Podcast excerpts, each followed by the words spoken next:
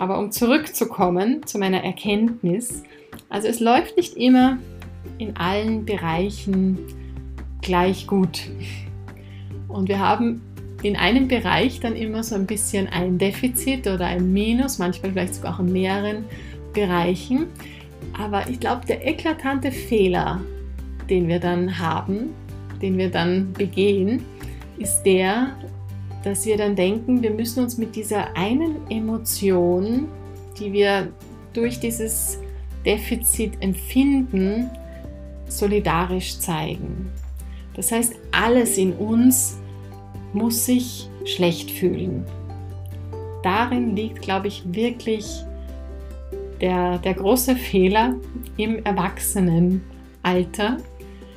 Ich weiß nicht, wie du das empfindest. Vielleicht genauso, vielleicht hast du dir da noch gar keine Gedanken gemacht, aber überleg mal, wenn es irgendwo in deinem Leben etwas gibt, was nicht so gut läuft, dann ist es meistens so, dass wir dann nicht unbedingt den Champagnerkorken krachen lassen und, und es uns richtig gut gehen lassen und lachen und ich weiß nicht, lauter tolle Dinge machen, sondern wir schmollen dann so vor uns hin und wir gehen auch in diese Opferposition. Wir tun uns fürchterlich leid, weil das so und so und so ist und vergessen dann so ein bisschen diese anderen Punkte im Leben, die ja gut laufen.